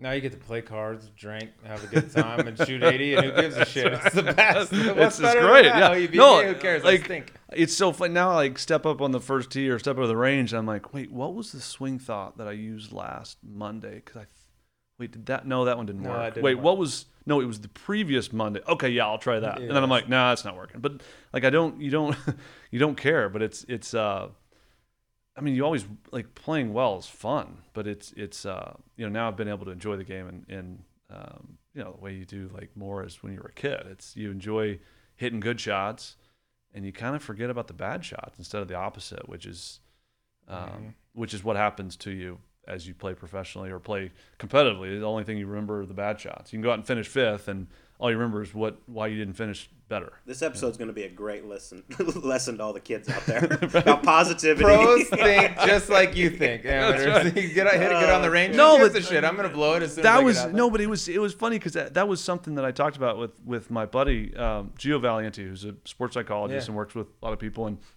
and we had times where we would we would uh, this wasn't the same shrink he the from before. pants guy? No, he wasn't Oh. that guy. No, he he never had that good of advice. So it was. uh But part of what we would do is is work every week because I, I pointed out I said, dude, everybody I play with out here that's like 40 years and older, they're miserable. Like they are just miserable. What is it? And he's like, well, the game, be-, you know, he throws out this like psycho, you know, Yeah. whatever. And but he goes, well, how about this? How about we like try to combat that? You know, let's let's talk about what you actually enjoy being out there. And all that. So I would weekly, like at times, not all the time, but like work on what I enjoyed about it because you it's so easy to like forget about it. Um, but again, you, you're just taught to remember the poor shots um, and not the good ones, and so you you leave playing really well, and you hit three weird shots, and that's all you think about. Yeah. The mind of a golfer. It's a beautiful And now, It is a now I fickle hit beast. 72 weird shots and the three good ones. I'm And like, you're like, yeah, I'm sick. That was me. I'm Yeah, back. Yeah. I'm back, baby. I'm What's the back. club Yeah, championship? yeah. Let's and the next freaking go. hole, I'm like, yeah, I'm not playing. I'm, shit, not I playing hate for a this couple game. weeks. You guys want to play pickleball? All right, All right, you want to get to the E9? let's get 'Cause to I feel like the we got E9. some stories coming in. Yes, this we do. segment. Okay. All right, we're, Okay. we we've recently changed this first question. This is one that goes to everybody. If you could be anyone else for a day, dead or alive, who would it be? Uh, oof. Present company excluded. Yeah, you can't be me. Obviously. Yeah, yeah, yeah. That's too um, Yeah, yeah, that's too easy. Um, man, present company. Um, it's weird. I'd r- I- it'd be like some other athlete that is just either either really good basketball player. I've never d- I've never dunked a basketball on a like I'd like to do that once. Just I'd like to be someone beast in some other just sport? a beast or like like a like the best tennis player in the world. I would I'd say Roger Federer like eight years ago. That would be I, I'd love tennis and I would love to be I'm I'm terrible at it, but I would love to be that and be able to to, to be able to do that and have that skill. Um, it, which tells you how juvenile my mind is. It just goes to another, you know, another sport instead of somebody that's like changing the world in any other way. But, That's uh, fine. but yeah, Drew wanted to that's be what. you. The, but that's I what said this. Bryce. Yeah, yeah, yeah, I'd love to be Bryce and just make fucking everything. That'd be so fun. for par. One time, For yeah, par, make yeah. all- every eight footer. It's okay. For par. Yeah. I always say it when I get up like on the first hole and they're like, "Oh, hey, great putt." It's like seven foot slider for par, and I'm like, dude, It's fine. I couldn't be more comfortable. Yeah. Like This, that, I'm, you're welcome to the mud. I yeah, live what in are the talking mud, about? That, that's that's how You this and- hole's played. You and Drew Stoltz just love putting the par. that's right. The muddier we get, the more Yeah. you're screwed. All right, that's a good answer, Roger Federer. What's your tennis? You and do you are you ping pong guy? A little bit. All right, A so you little know Cooch. He's. Super I beat him nice. once. You beat him once. I beat him before he got really good, Oh, okay. and then he went and started playing like leagues in Atlanta, and it got I heard. which is just weird. He's the American that gets brought up every time. Yeah, yeah. That's No, all I he's he's he's legit. I get it. I beat him at his house, um, on his table, and then he whacks me the next time. I said, "Okay, one to one, we're good." And we tied. I we're, said, we're "We're the good." same player. We're the Yeah, same guy. yeah. We're exactly equal. All right, next question. Do you feel guilty about questioning the honesty of our former commander in chief, Bill Clinton, after you shot 60 with him in college? It's so that's so great. Do I feel guilty about questioning? You questioning? slandered By the way, you shot 60 with the Uh, president. the most honest I- president it was of all even time. I cheated. Like I hit two balls off the first tee because when he tells you to hit another ball, like what do you do? no, sir, I'm good. Um, Nah, Prez, I'm straight. right? I'm sure he gave me like some five footers. So, yeah. So this was '99, um, playing at Chenal Country Club, which was my my home course at the time, which is where he played when he was when he was president. Came back to Little Rock, and uh, my my teacher was the director of golf. So I pull up, and there's all these SUVs, and you can kind of tell when he was when he was there. So um, my teacher goes, "Hey, do you want to play with the president today?" So of course, yes. And uh, it was really cool round. He was awesome to play with. I did hit two balls off the first tee because, of course, I get nervous. The ball goes in the right trees. Um, second one, pipe, white tees. So, so when you say, "Oh, you shot 60," I'm like, "All right, well, I hit two balls off the first tee, probably gave some three and four footers, playing the white tees." Like in my mind, I'm like, "Well, that doesn't that doesn't really count." Um, but yeah, so we we played, um, and me being just naive, I was interviewed by a reporter the next week at the U.S. Amateur, and there was you know it was like a five minute interview, and the one thing that they took was, and it was and it was posted in in Newsweek. They always did these little blips on the on the very back of Newsweek uh, quotes, and the quote was, um, "The president shot 90, but I think the scorecard said 84." like, which, That's nice. which is so You're- great. Yeah, I mean, which president. nowadays that would be Oh. like a national news story. Social media, you'd be exploding. Right? You'd be asking about it everywhere. Did you ever hear from from so Mr. Clinton? I never heard from him for that comment, but but 12, 13, 14 years later, I saw him at the the Clinton Foundation, um, at the the Bob Hope or whatever. There's so many words in that, whatever. But but Clinton Foundation was a sponsor, and he had a reception, and I remember going to it, and and so we're there's like maybe 10 players, then a bunch of people from the tour um, were there, and and I wanted to get on the list to, to see if you know he remembered playing or whatever. So of course, like you know, President Clinton would would do, he comes in the service entrance, and he come he just plops right down to the, the a table full of players' wives. Okay, of course, right? Why not? Right? Just perfect. So he, you know, and he just, hey, how you doing? And and so pretty good. my uh, my wife introduced herself. Hi, I'm Kelly Molder, and he just starts in. I played with your husband, and and he starts like recite. Now he remembered me shooting 59, which was amazing because he like got everybody's attention in the room and like pointed me out and starts going through the round. And he shot 59, and of course I didn't stop him, right? No, So it was actually um, 58. yeah. right? Yeah, no, yeah, yeah, yeah. It was probably a little better. Um, so which which plays to like everybody says about his his memory, um, and of course everybody in the room like if anybody was voting that day, everybody everybody in the room would have voted for him, right? He was so uh, so good at that. So um, he didn't remember me calling out for cheating. Um, If he says he shot 84, he shot. He 84. shot I've never known Bill Clinton Yeah. tell a fib. yeah, Ever. ever. Honest, honest Bill. All right, next question. what is the better fashion statement in your opinion? The white belt you wore pretty much every round you played on the PGA Tour, or the Dragon Zip sweatshirt you wore back in the day? That's so good. I, what is a Dragon Zip sweatshirt? So first of all, I wore a white belt pretty much ninety percent of the time for like five years, and I like strategically, I'm like, yeah, Matt Cooch would always make fun. Matt Weibring would make fun of me. Like all my buddies would be like, oh yeah, yeah, white white belt. Really? How old are you? And I'm like, I'm like, dude, it's so easy. I, white white shoes, white belt. Like it, it, it just goes. Just worry about yourself. Um, and and then I realized one day I like saw a picture of myself. I'm like, dude, you're like too old and unathletic. Like it's it's over. myself. It's yeah. That's when you it start hate yourself for It real. is right. You're just like, God. oh man, I missed the mark, and I've been I- missing it like every other day for a long time. Um, and then I've okay, so the Yeah. this is great. Yeah, Okay. from some friends. So um, we do our research around here. Yeah, dude. We'll find it. so it was from um, Express. Hot store. hot store. hot, a lot dude. of lot of Hey, cool dudes hey, at Express. They expect they when they make clothing, they think of me, right? Like they're thinking edgy, like edgy, Edgy. athletic, young. yeah, like a hip Eddie Bauer. Exactly. Yeah. Yeah, exactly. and and everything they have is this big dragon. Well, I had this jacket that I happened to wear at the wrong time, thinking that it was gonna look okay. And as I'm walking out, it's one of those, and it's got this big dragon down like the sleeve. Just- I just it's can't. so great. It's so, and so and it's one of those things you know when you when you like walk out. Same thing with that red hat where you just lit me up. Oh, Uh, yeah, you like, yeah. you wanted all like you just you just Yeah. know when you walk like when you're wearing something you're like I kind of feel like this is a miss, but like who cares? I'm going to meet my buddies at, at Steak 44, like whatever, you know. And I show up and they're like, "What is that dragon? Like who are you?" And I've got like a white T-shirt, like V-neck, and I'm like, "You're right. Like I don't I don't know what I'm doing here, but I'm just gonna go with it." So and then they yeah, and then they stole it. Yeah, I heard your buddy stole it, and then y'all went on a guy's trip, and he brought it out and wore it. They like yeah, they wore it like in Vegas. They like they traded wearing it. I got a picture of uh, Matt Weibring wearing it. I Oh, can't it's- believe yeah, it's so good. dragon. It's that's not- the, That's so good. That's the anti- that is opposite of you. What's You funny is I found guy. another jacket. It was all it was like black on black, but but it has it has a dragon on it too. yeah, it's so great. Beautiful. It's like this lion. Gra- it's. But I mean, I'm just kind of edgy, you know. I mean, You you are, get it. dude. You're It's always so pushing the envelope, Yeah, dude. so You should reach for your water. That's right. get Well, too much. You yeah. got tequila You're making me talent nervous with if all these hundreds of listeners. Oh. Maybe. Maybe dozens. We like to refer to it as dozens. All right. Do you ask that? Yeah. Yeah. All right. Next one. Are the only PGA Tour winner in history whose win has been overshadowed by a hot dog? got more pub. A hot dog's got more pub. So no kidding. Frys.com open, and uh, my one literally shining moment. Tiger was in the field.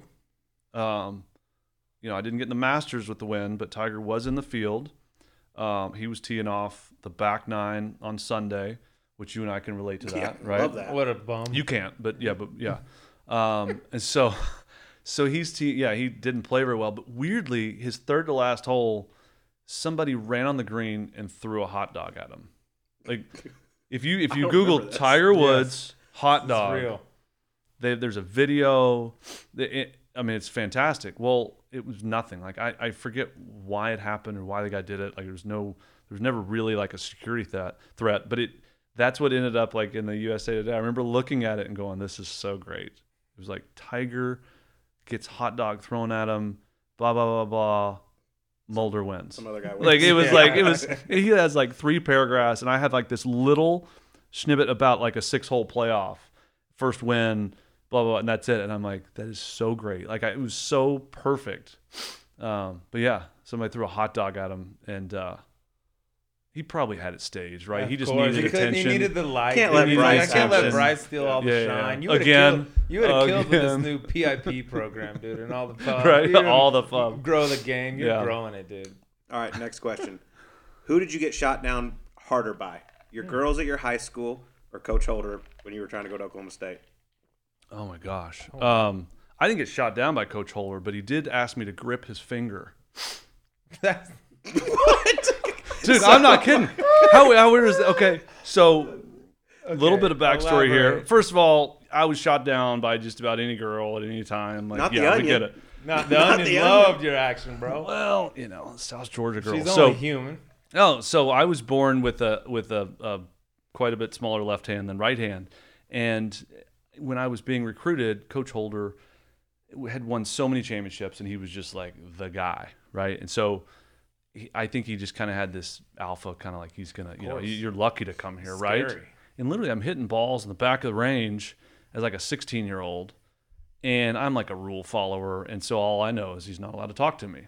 he starts talking to me at the time, and and he goes, "Hey, come here, let me see your hand." So I, you know, show him my hand. He goes, "How's your grip pressure?" And you, you're a 16 year old, and you're just you you do kind of feel just lucky to be like recruited by somebody. he's of terrifying. Yeah, He no, is. he's Yes. Scary. and then he asked me grip my hand grip my finger and, and his response was that's pretty good how does it work and i remember i remember i was so proud i was so proud of just actually having something to respond and i was like i don't know what do you think i'm doing pretty well huh like and and he was like yeah okay but i just remember from then on i'm like that was the weirdest i feel like that was violating. I don't know what happened.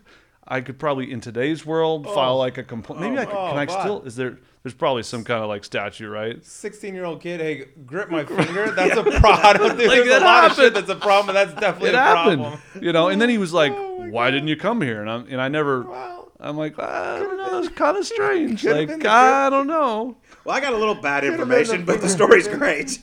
Your boy Yeah. Strick told me that whatever, it doesn't matter. Great story. grip my finger. yeah there you go Stranger danger. alert alert Alert. Oh god. Okay, you made the right decision. All right, Yeah. you were a model collegiate athlete, like you just said. You're a rule rule follower, right? But you do love a good prank. Give me the best prank you ever played in college. Um, I we we went back and forth. Like Cooch liked to play pranks on, you know, a roommate that was on my side, and then we would try to go back. But like, the the best was, the best was like, you guys know, playing like mini tours or Corn Ferry, and you're with your buddies and you're traveling together, and it's just a lot of time. So the best was like then, and Matt Weibring was just like my boy. Like we we traveled a lot together. Um, and so the like the the one the one that sticks out. Like I would pick on him because he was so he was wound so tight around a golf course, and everybody like around a tournament, everybody was like, I was like, nah, he's no fun. And I'm like, no, just like you need to spend like away from a golf tournament. He's awesome. He's the best. And so I would pick on him like little things. I'd see his car, and I would I would park like an inch from his driver's side door, and then just like sit somewhere until I could see him have to climb in through the passenger seat, just because I don't know. I thought It was and, I- fun. and you saw him like throwing his hand, like kind of looking at it, like throwing his hands up in the air, and he's frustrated. And I'm like, okay, that that's that that, worked. was the point. Like that's it. So, and then I went, and every time I got a chance, I'd like start going through his bag and like signing his golf balls. That's a good um, which yeah, right. You start, you know, and then and then you know, I I open the big sleeve down the side, and he's got these perfect like six gloves, like packed just so perfectly tight, and I'm like, well, those are the same. Those are the same gloves I wear. So I start switching them out with my gloves, which are too small for a, a nine year old, right? So I start putting some of those down there. And it was great because I heard like the next week at like a pro am, he was kind of late to the first tee. And he's trying to put one on and he's, you know, and he's MFing me. And he's, you know, he's, which is great. And so I, I tell my caddy, I'm like, okay, Sean, this guy's caddy for me. I'm like, he won't even, I, obviously I haven't gone far enough. We need to take this further before he, you know, actually retaliate. So I wish I could take credit for this, or maybe I don't. So he he uh, my caddy goes "Get- his get his umbrella. We're at Colonial. It's not raining. Go get his umbrella. I'm like, what are you gonna do with it? He goes, just get his umbrella. So I get the umbrella, perfect, you know, the sleeve, and it's just perfect right out of his locker. And I hand it to him. I'm like, what are you doing with it? He goes, well, I haven't seen it done, but I've heard of somebody that did this. Just give me some time. So I'm texting him that night. And apparently his next stop was to go to an adult bookstore or whatever, right? Get some magazines. He tapes some pictures, cuts out some pictures to the underside, and then wraps it nicely, sticks it back in the sleeve, which is not easy because now it's like got you know stuff, and and gives it back to me the next morning. I put it back in the locker. It's kind of one of those where you kind of like set the set a little bomb out there and see if it blows up. Like you just don't know. And then the whole time I'm like, this is gonna happen at a bad time. It's gonna like cost him a shot or something. but I don't know. It felt like it was worth it. So we go like a month and there's like no rain on tour, which is weird in that that time of period. And so then we get to Hartford and it's it's late on Friday afternoon or, or no Thursday afternoon.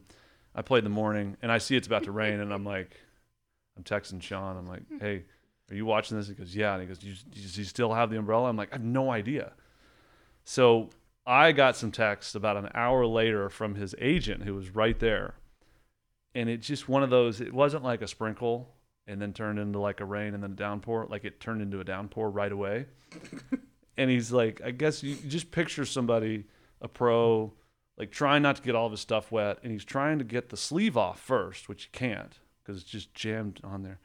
And then he, and then he can't open it. So he's just, you know, and then he finally opens it to all this stuff, pictures, graphic Oh my god. and and the best part was he knew me. He just starts cussing me, and this was com- this was coming from his agent. He just starts cussing, you know, me like to no end. Fantastic. And it, and so I don't know what you do from there. You start taking it down. You're trying. I, and I was watching how he was playing, and he parred the last like three holes, which made me feel better. Um, but it finally got his attention because he, and I was like, I, I, I'm a little scared. That's I don't know what's gonna That's happen. like, um, and I and I come back and he had put he put condoms on my putter, my uh, hybrid, back and and then um, he put, which was actually kind of genius because the residue, like you can't get that off. On the grips, that's a problem. It wasn't on the grips, but Oh. it ends up on your grips once you touch it, and then it's on, and then it like It gets a little squirty. and once it gets in, once it gets in the head cover, it's just there. I remember I had to like ditch that putter. It was like it like varnished the Scotty Cameron whatever. And so I was like, dude, that's that's good. And then I realized on the first green because that's the first time that you lay your your bag down, was that he found, and I think it was his kids, um, little stickers with uh, with letters, and he spelled out he spelled out some let's just say he spelled out some graphic things that we'll, we'll not speak of, Okay. um, which were funny because that's. But you think about it, it's the first time you lay the bag down. I On was the like, bottom? Yeah, Yeah. on the bottom, right? You lay it down, all of a sudden I'm That's like, well done. Yep. I'm like, that's, good. That's Yeah. good. I, I'm, you know, I appreciate I it. heard- So That's Yeah. an aggressive prank. Yeah, dude. it is. The, I, the old porn in the umbrella routine. I That's know really good. I like that. I heard you also. This what leads into my next one because I believe you did one to Matt Kuchar at an awards banquet. I, Jesus, Bryce, you heathen. How mean are you? You're this. I we've all in marketed good you fun, as the nicest guy in the world. So Matt actually had a whole article, like a six-page spread in Sports Illustrated about him being this fun-loving prankster, whatever. And so you can imagine being, and at the time, like Sports Illustrated magazine was massive, right? Everybody in the Athletic Association had read it, and they're all, you know, Matt's just a superstar. It didn't matter, you know, who was in in the lunchroom. It was like Matt was the superstar, and he was the prankster. So. Um, Matt's senior year, I think it was my junior year. Um, we're at an awards banquet, and the table next to us is some baseball guys, and uh, and Matt thinks of the idea of putting the name tags. You know, everybody's wearing a coat and tie. We all look like idiots, right? None of us look good in them because you know, but you know, we got a name tag, and they start putting name tags on some of the baseball players' back. Well, it was Matt's idea, and it was just you know whatever. And so we start doing it to Matt because he's the closest one of the speakers. So he's kind of turned around. Well, we all start kind of doing it to him. And then I'm like nudging my buddy sitting next to me. I'm like, hey, I'm getting an award. And they told me I was going to speak. Like, what are the chances I can get Matt to stand up? He's like, oh, you got to do it. You got to do it. And I, I thought it was going to be difficult. And it was really easy. I mean, so wants easy that light. He wants so it's it's like I don't know how many people were there, but it's the whole every athlete plus every coach plus everybody in the athletic association, whatever. And uh, I start into a story and it, like literally mention his name for a quarter of a second, and I kind of he was like, yeah, we went to a baseball game that at Fenway for around regionals. I'm like, hey, and you know Matt Kuchar gets our gets our gets us tickets, and you you all know Matt. Matt stand before I could say stand up, like he shoots out of the chair hand couldn't be higher. Big smile. He's going around in every direction. Name tags all over him, and uh, you know, and everybody's laughing. And, and, and so I finished. I it was one of those where I was like building up that moment. I just stumbled through the, like the last couple minutes, and I sit down, and you see him like three or four minutes later start to like. He's kind of like people are still laughing around us. He's, you know, it's kind of one of those moments where you're like, I kind of feel like I'm the butt of the joke, right? Like, and he kind of starts reaching behind his back and he starts peeling them off one by one. And he's seeing all of our names, right? Poor Matt. There's another, yeah, poor Matt, Yeah, right? poor Matt. You got poor it. Matt, right? And it was one of those things because he never said a word, but it was like I don't think he had ever respected me that much than at that moment. Like it didn't matter all the golf stuff, like whatever. But it was like that. He's like, he kind of got me. But I was like, I was scared after that. I was like, he's gonna get me in a major way. And Yeah, This is how this little Yeah, bastard should feel right now. Yeah. shoe prank not scared of you. Okay. I'm not scared I'm coming, dude, when you least expect it. Oh, I love it. Oh, that's good. I love that. That's, that's I had to mention his set name for half a second. oh, he just he- yeah. I mean, he shot up like a cannon. Hey guys, awesome. Matt Kuchar. Yeah? Oh, Sports so great. All right, uh, all right. My last one. Has there ever been a more disrespectful first tee intro for a defending champion in the 2020 or 2012 Frys.com Open? This is awesome. This is a Um, microcosm. I mean, this built up for a number of years where I would get called Bruce Molder on the first tee. And it was funny enough to enough people that everybody started calling me Bruce, which was great. It was, I, you know, just fine. And it was even to the point where like I'm, I'm playing with Chappie, and he doesn't think that it's real, but he calls me Bruce anyway because he thinks it's funny. He's like, yeah, yeah, people call you Bruce on the first tee. Well, he's paired me with me in the 2012 Frys.com Open, which I was defending champion, and and this poor this poor older lady was announcing, and she announces me as the 2011 Frys.com or whatever the defending champion Bruce Molder, and I mean Chappie like just about fell to his knees. I'm like you know Yeah. bending over, It's just dying. moment. Right. Yeah. And I, I'm, it's hysterical. I can't look at my caddy. He's about to start laughing. Somebody corrects her and she tries to say it again and she kind of messes it up even more. Like, and I'm like, no, no, no. Bruce is good. That's what my friends call me. And I hit like this low snipe Like just Oh. I was so happy just to get it airborne, and uh, and that wasn't it. Like I got it. Uh, I got it at the Phoenix Open. I got it at my last uh, Players Championship. You know, it was uh, it was great. So I, I'm still to this day called When uh, you're the called Bruce. champ but- and your face is plastered all over everything, all the marketing materials. It says Bryce. You would think maybe they could slide your name. in Possi- prop- possibly, properly. possibly, but uh, It's so. it's great. so Sorry, perfect. that's what my friends call me. I love that. You're fine. All right, we talked a lot. You're, you're an Arkansas boy. What's the first thing that comes to your mind when I mention the Electric Cowboy? Oh, good times. 50 cent drink nights. Oh, I mean, so, so the Electric Cowboy, go come back from college. That was like the Friday night, Saturday night. It was somehow like they played rap, country. You saw all walks of life, but it was like the spot, the like the late spot that you go to, and it was. Were you the man around the Electric Cowboy? I was never the man anywhere that I He went. wore the dragon. Anywhere that They I called him went. the dragon when he if I in. oh if I had the dragon there, it would have been like it would have been crazy. Just yeah. So yeah, that was where he went. And yeah, I think it was like Friday night or something. It was like fifty cent well drinks or something. Oh. just oh, it was just stupid, right? Why wouldn't you go? Um, I remember taking a couple people there, which was a mistake. Like friends from out of town that just didn't quite get it.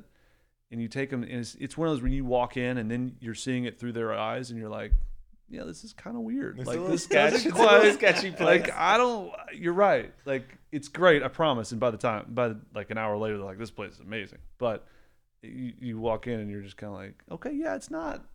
It's not ideal. Like it's it's not perfect, but yeah. Fifty cents. Well, Yeah, man, I mean, hey, you- you get past you it, right? Yeah, Yeah. you bring ten dollars, you get blasted.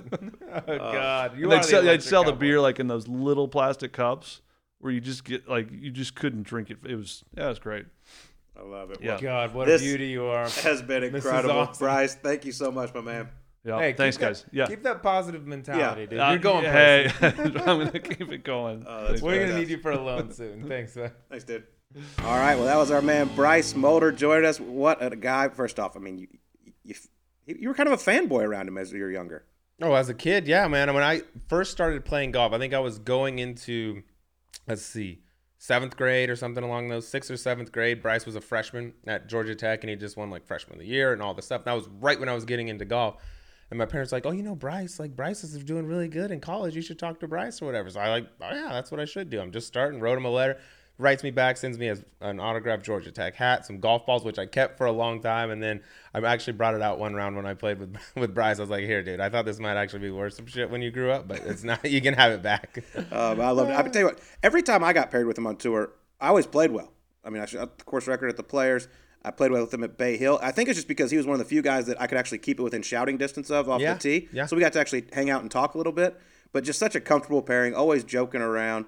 I mean, it's it's serious when it, but in between shots, it's typical Bryce Molder, just joking around, hating on himself more than anything else, which is one thing that I love about him. I respect a man who can do that. And also the best, I think the best putter that I've ever played with. Just he's one of those guys that makes everything, but when he doesn't make it, I don't care if it's 25, 30 feet, they all look like they're going. Every time Bryce puts, you just expect it to go in. That was kind of his superpower because, like you mentioned, not the longest dude off the tee in the world, but God, dude, he was really, really, really good. And I think he just kind of fell out of love with it. You know, he came out, had early success, third in his first tour start ever. Probably thinks like, oh, this is gonna be just like college. I'm gonna keep beating everyone's head in. And doesn't happen. And he said like winning's fun, and not winning and trying to make cuts much on the and PGA trying to make yeah. cuts and grind out a tour card is not as much fun. He just didn't he didn't love it like a lot of people love it, and he stepped away. And, and I think he's as happy as he's ever been right now. Plays golf occasionally, Mm-hmm. jokes around, drinks, slaps it. It's fun to see him play some bad golf now because he rarely ever saw it for a long time, but.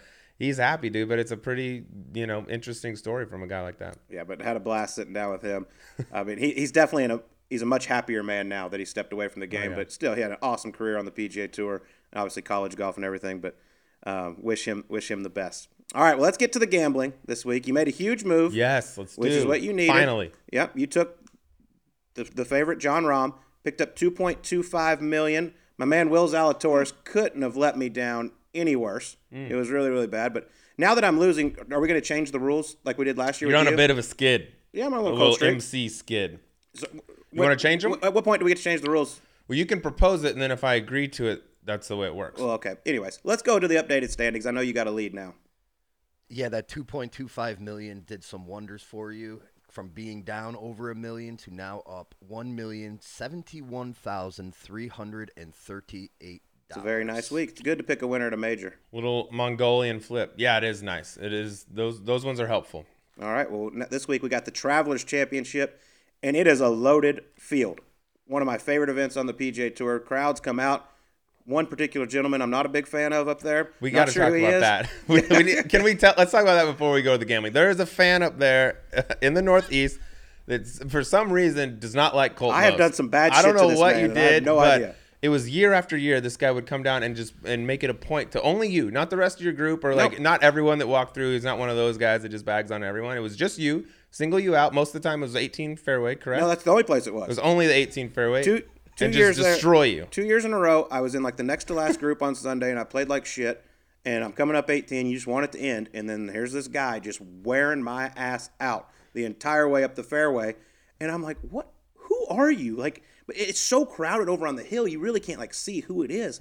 And I'm like, what have I done to you? Like, just wearing me out. And then, and then the second year, once again, here we go again. I'm shooting like 74 on Sunday, and he goes, "Don't think I forgot about you." Just I'm back, bitch. And I'm playing with Tommy Gainey, and Tommy like wanted to go find this guy and fight him. let him. And I'm like, let's just get out of here. So if I'm walking up 18 fairway commentating this week at Hartford and he starts wearing me out, I'm gonna know I truly did something very bad to this man, and I I might have to just go address it. Did you ever like locate him in this like when you're No. looking? Did you ever even acknowledge him, or did you just pretend to not hear it, even No, though my, you were hearing my every caddy at the time, HD, he was like, just put your head down, keep walking, let's go. So you don't have like a physical No, description I of have this no man. idea. If you're in the Northeast, for any of our Northeast listeners, if you know this man, if someone's like, I hate cold or whatever, I used to, I used to bang on Colt all the way around Hartford. Find him and put us in touch with him somehow, because I really need to meet this guy. I want to talk to him. I want to know what you did to to, to warrant all this, because he said some mean shit to Yeah, you, didn't he? he? did. Yeah. Basically told me I'm fat, worthless. I belong on the uh, now Corn Ferry tour. Now he's going to tell me I, you can't even play out there. That's why you're on TV. But uh, I can't wait to see He's, who this guy he's is. an angry, angry man. So if you're up there and you happen to know who this guy is, let us know because we need we need him and Colt to the face to face get to the bottom of this Oh, I love it. too. But it, this is a fantastic week. Travelers does an unbelievable job. Um, always one of the favorites for the players, and that's why they get such a loaded field. Even right after yeah. U.S. Open, all the way All on the the way across opposite country. coast. Yeah, there's a huge, huge names up there. I just wonder who's motivated, who's not after a week like that. But it is a monster field. All right. A lot of guys to pick. Well, let's get to it. Who you got? I'll go with a monster name, and his name is Kevin Streelman. it's about as big as it gets. Our boy Streels. Um, all right, he's playing great golf. I was in this situation just recently. Charley Hoffman was playing some pretty damn good golf, and I noticed it after a while, and I was like, I might as well try to ride the wave a little bit. And then I rode it, and then the, the wave shot 80 on a Saturday. So it didn't work out as much. Streels, four consecutive top 20s now. Uh, eighth at the PGA, and now what, 15th, I believe, yesterday at Torrey Pines. I mean, he's playing his best golf that he's ever played. And I just like the way his mindset is. I was talking to him a little bit out at US Open and at Colonial, and he just seems like pretty chill. Like it's just all going well right now, and he's not overworking. And I'm gonna try to ride it. And he's won at this place before in pretty dramatic fashion. Yeah, he's birdied the last seven to win back in 2014. No big No deal. bigs. All right, I'm going with the guy who also loves this place and just seems to play great every time he tees it up. You know, finished, I believe, fifth at the U.S. Open. was right there. Yeah. Seventh. God. Um, you know, he's done everything around the Travelers but win. He he claims that this is his ATM. Yeah. Um, just prints money around here. So I've been cold as shit. I'm gonna see if I can, you know, reverse this and go with my man Paul Casey this week at the Travelers. I, I hope he gets it done. God, I was surprised to see him this week at the US. When he got the when he made some birdies there late in the front nine, I was like, he's gonna be right right there for this. And then it just as quickly as it happened, he wasn't the only one that, that got bit like that. But uh, he just seems to be hanging around the hoop in those majors, and just it's it's it's hard to break through, man. It is, but it's going to be a great week at the Travelers. And next week, another incredible episode.